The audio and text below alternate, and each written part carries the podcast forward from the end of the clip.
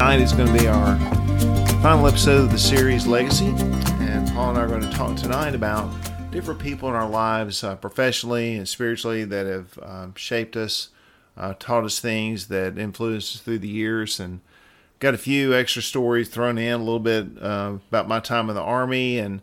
Uh, Paul's going to talk to us about how he got, came in possession of a Playboy magazine. So stay tuned for that. Hope you guys enjoy the episode and uh, thank you for joining us.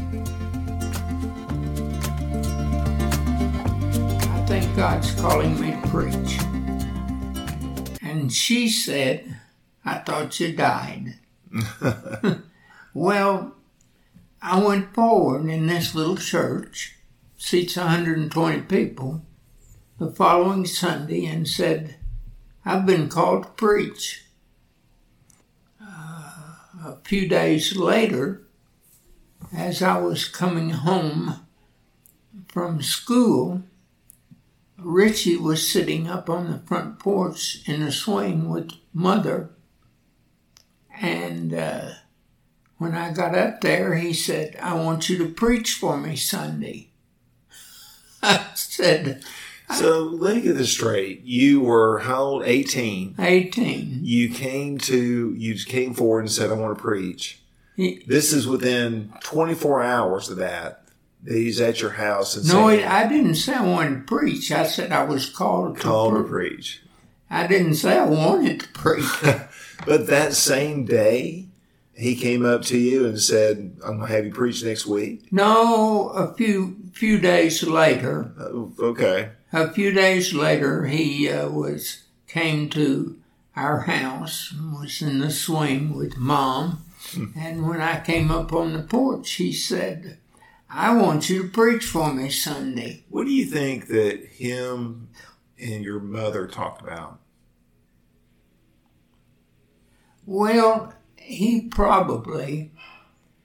Uh, mother said when Richie walked into a room, the room was just richer. So he probably uh, acted in a in a uh, reassuring way to my mother that this call, this call must be real. So, do you think that that that having him preach was really just to see if you were serious or not? No, he he believed with all his heart mm. that it had happened. Mm-hmm.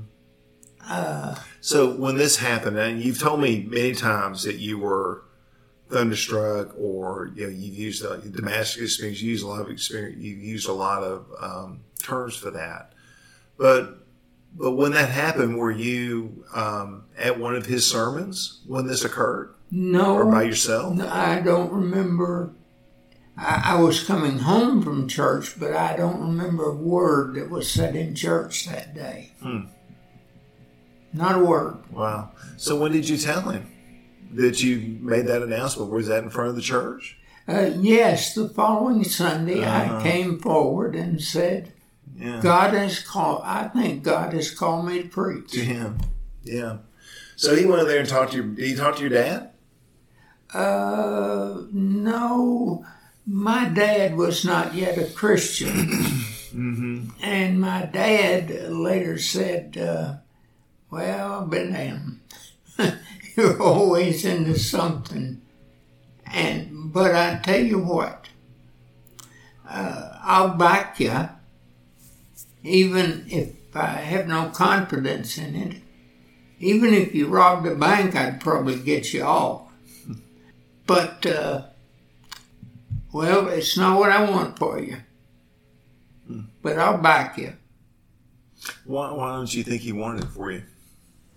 Uh, I he ran the power plant, and I had talked about going to engineering school at the University of Kentucky, electrical engineering. Mm-hmm. But I, I would have never made it. So this is early 50s? Uh, 1953. Okay. Yeah. 1953. And Richie said to me, I want you to preach for me. Mm-hmm. And so the little church filled, just filled. Basketball, Everybody knew you. basketball coach on the front row. Yeah. He was an elder in a Christian church. And um so I got up and I preached against everything I could think to be against. Mm-hmm. And after about 20 minutes, I ran out. so I looked down at the song leader as to say, Do something, man, I'm done. Pastor Richie didn't give you any guidance on what what to do or how to do it or No. how long or nothing. So why do you credit Richie as being influential in your spiritual life then? Because he said yes, or did he advise you in any way, or Well, because he gave you your first shot? Uh, then he had me to uh, have a weekend revival uh, Friday, Saturday, Sunday. And he said to me, I couldn't afford to go to Georgetown College, but you can. And he took me in a car and took me up there and introduced me uh, to Dr. Redding who had gotten his doctorate under A.T. Robertson, who may have been the best Greek scholar in 400 years. They put me with Don Zacharias on the debate team. So where did where did Pastor Richie come back into the scene?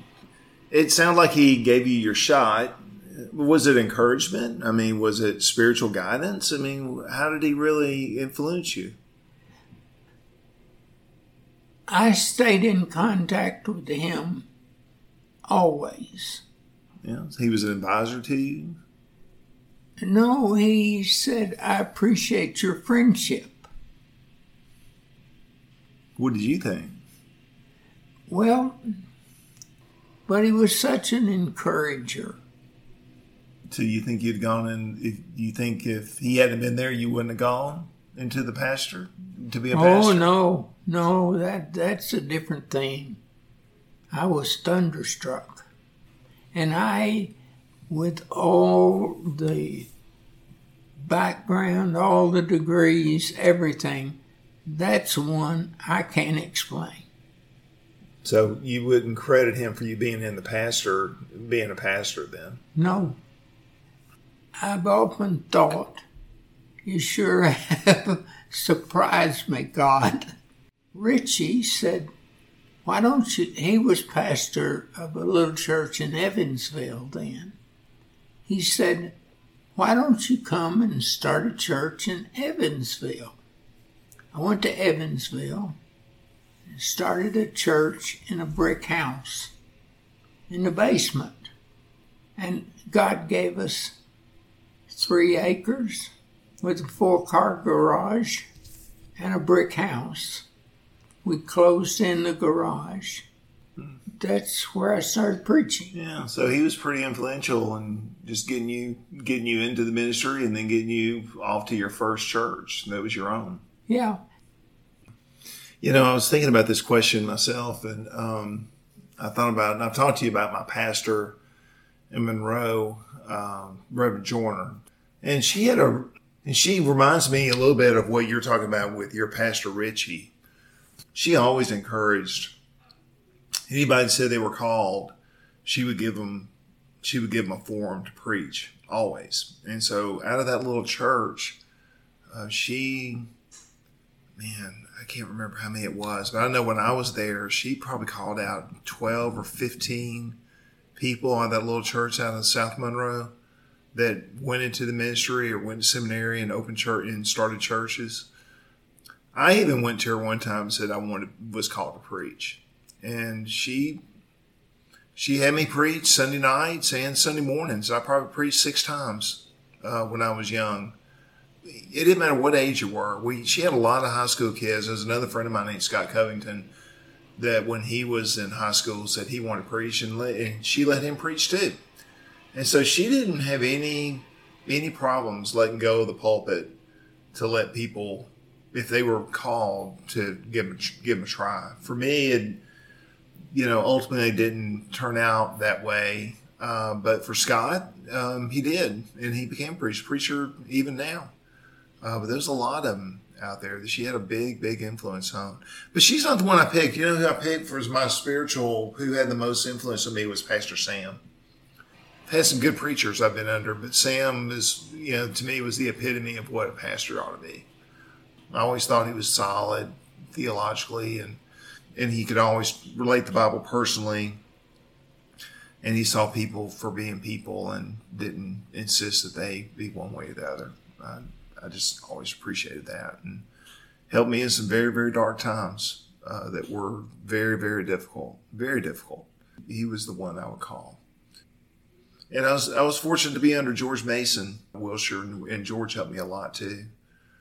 Theologically, the most brilliant pastor I've ever heard.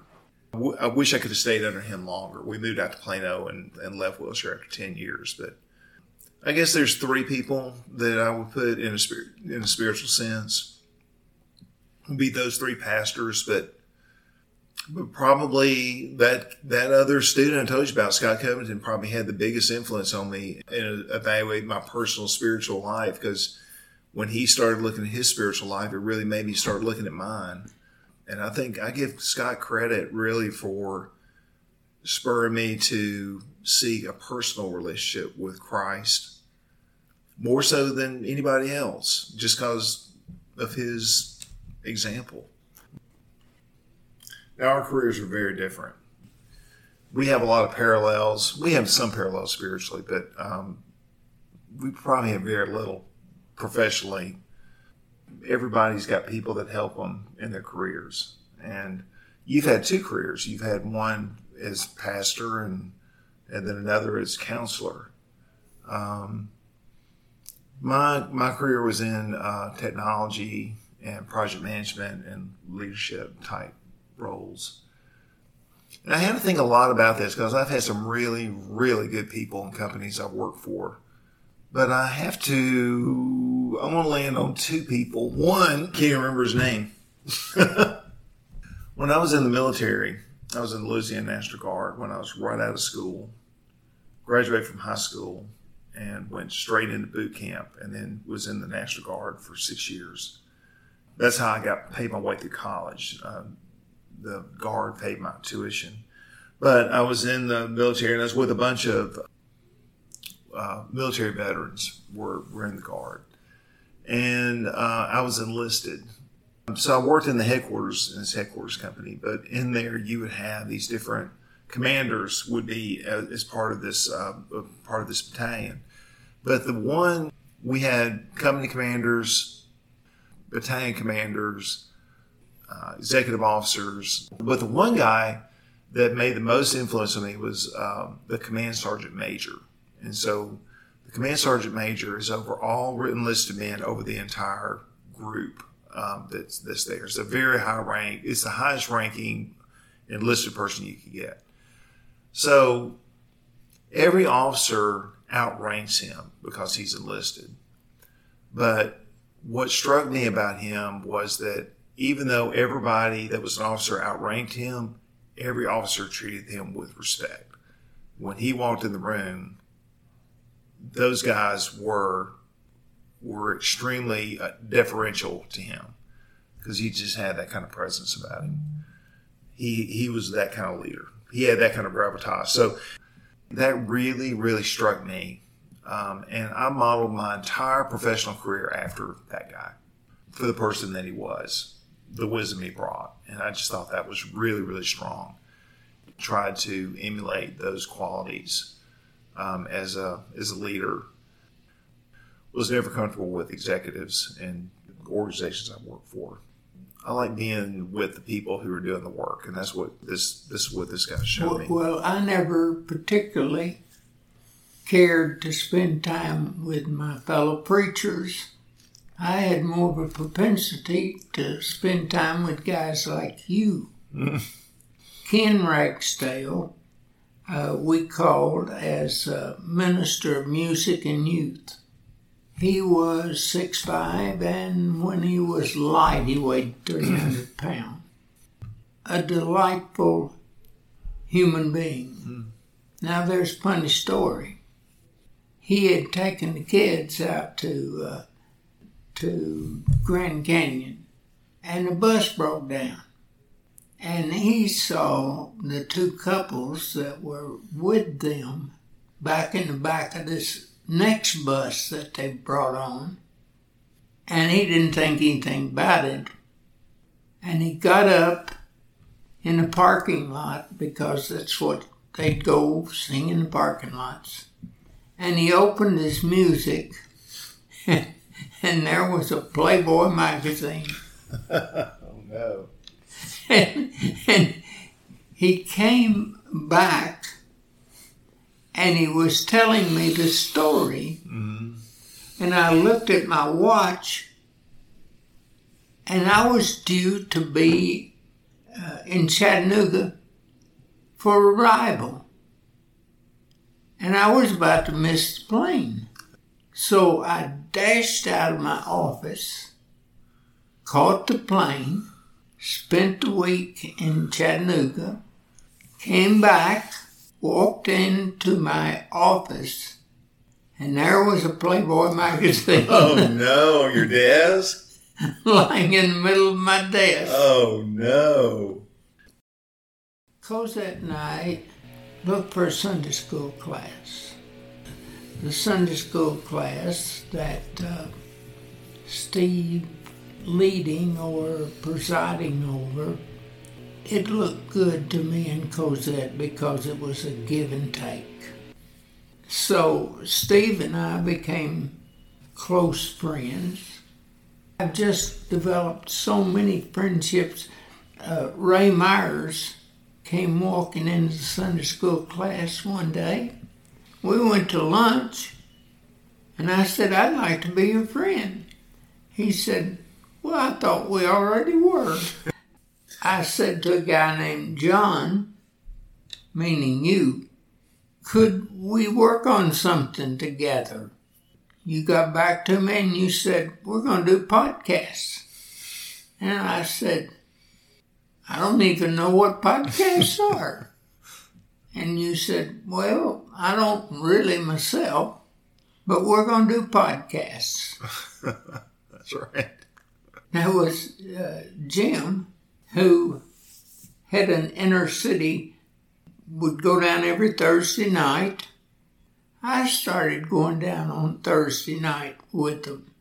And Jim said to me, They're kind of surprised how old you are. You're going to be the designated prayer. And Jim and, uh, and uh, several others hand out clothes, food, and I'd move through the crowd and say, Can we pray together? And a lot of people said, Yeah. Well, I'll tell you, you mentioned some names there that have been really influential for me too. That class, uh, Rock and a Hard Place, was one of the best Sunday school classes I've ever been in. Uh, he's one of the best Sunday school teachers I've ever had. Um, I remember when he started that class, he had the idea that it was going to be a place for people who, you know, who wanted to talk and and and kind of step away from the traditional and take on really hard subjects and be willing to talk about them. And uh, but his ability to facilitate that is pretty remarkable because he's taken on some some pretty hefty topics before. It was a wonderful time. Steve got me involved with the homeless ministry too.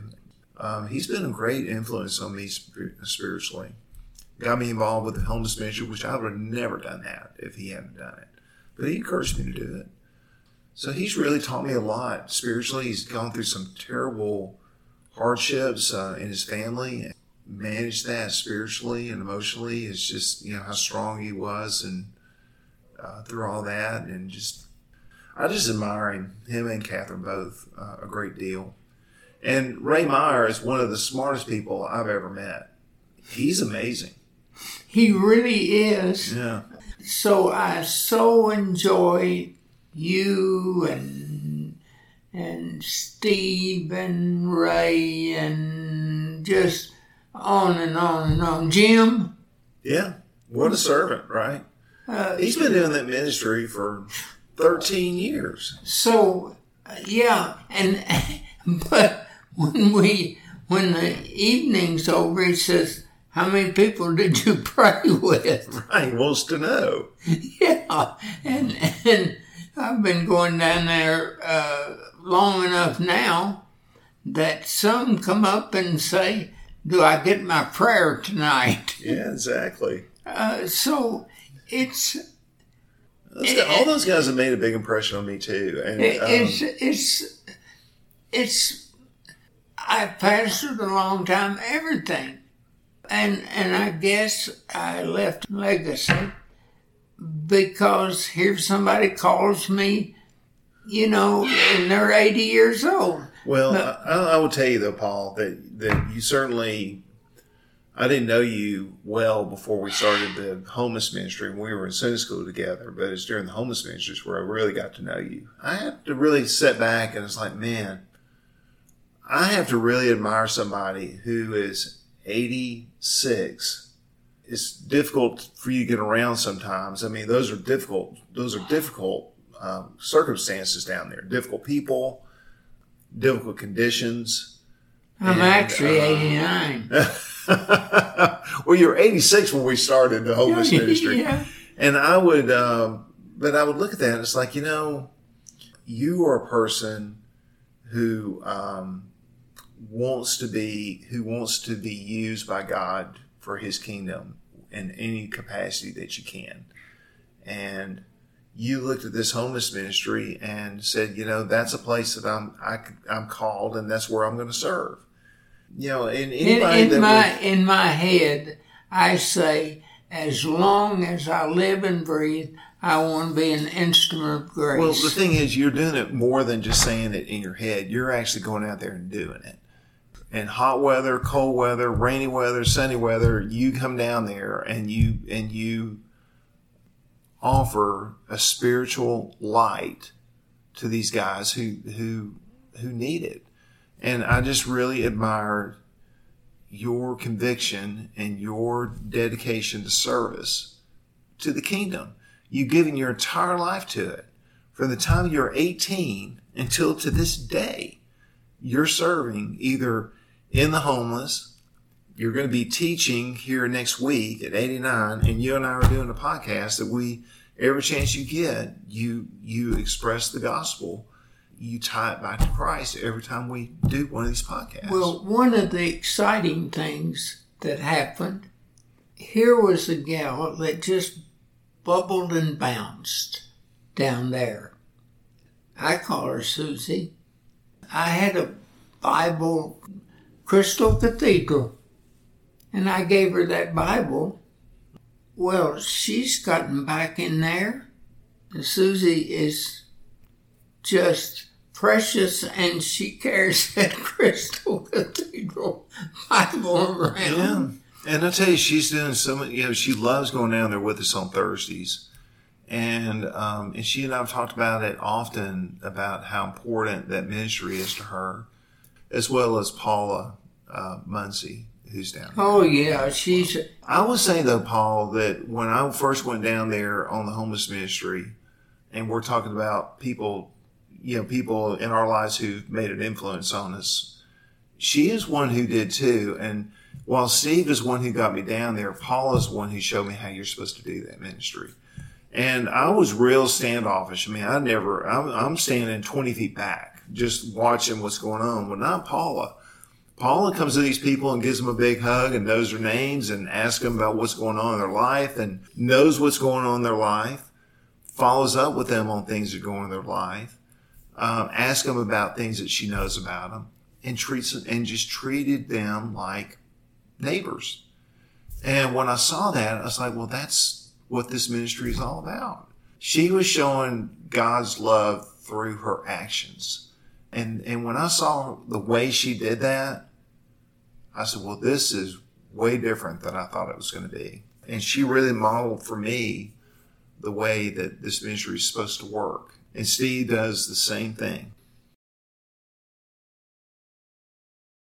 I guess we've all had um, people that inspired us, motivated us through encouragement, on Pastor Richie to help a young kid get into the ministry, or even in '89, you've got people that are you know encouraging you to continue to serve and opening doors still, just different doors, right? Yeah. Richie opened a door for you to get in the ministry, and Jim opened a door for you to join his ministry.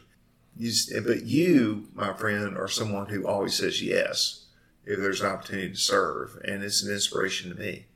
And it's me spiritually, personally, and um, I've learned a great deal from you, and you're an inspiration to me. Well, I'm on your team. Well, I've enjoyed I've enjoyed talking about this. There's uh, we we have a lot to be grateful for. You and I both about the people that've been in our lives that God has put in our lives. This helped us um, in all aspects of our life. There's a lot more. I've got more names written down here I didn't even get to that are good friends of mine that I owe a great deal to. Well, for those who are listening, Christ can change your life and give you purpose and joy. Come, let us reason together. Well, I've enjoyed I've enjoyed talking about this. There's uh, we we have a lot to be grateful for. You and I both about the people that've been in our lives that God has put in our lives. This helped us um, in all aspects of our life. There's a lot more. I've got more names written down here I didn't even get to that are good friends of mine that I owe a great deal to. Well, for those who are listening, Christ can change your life and give you purpose and joy. Come, let us reason together.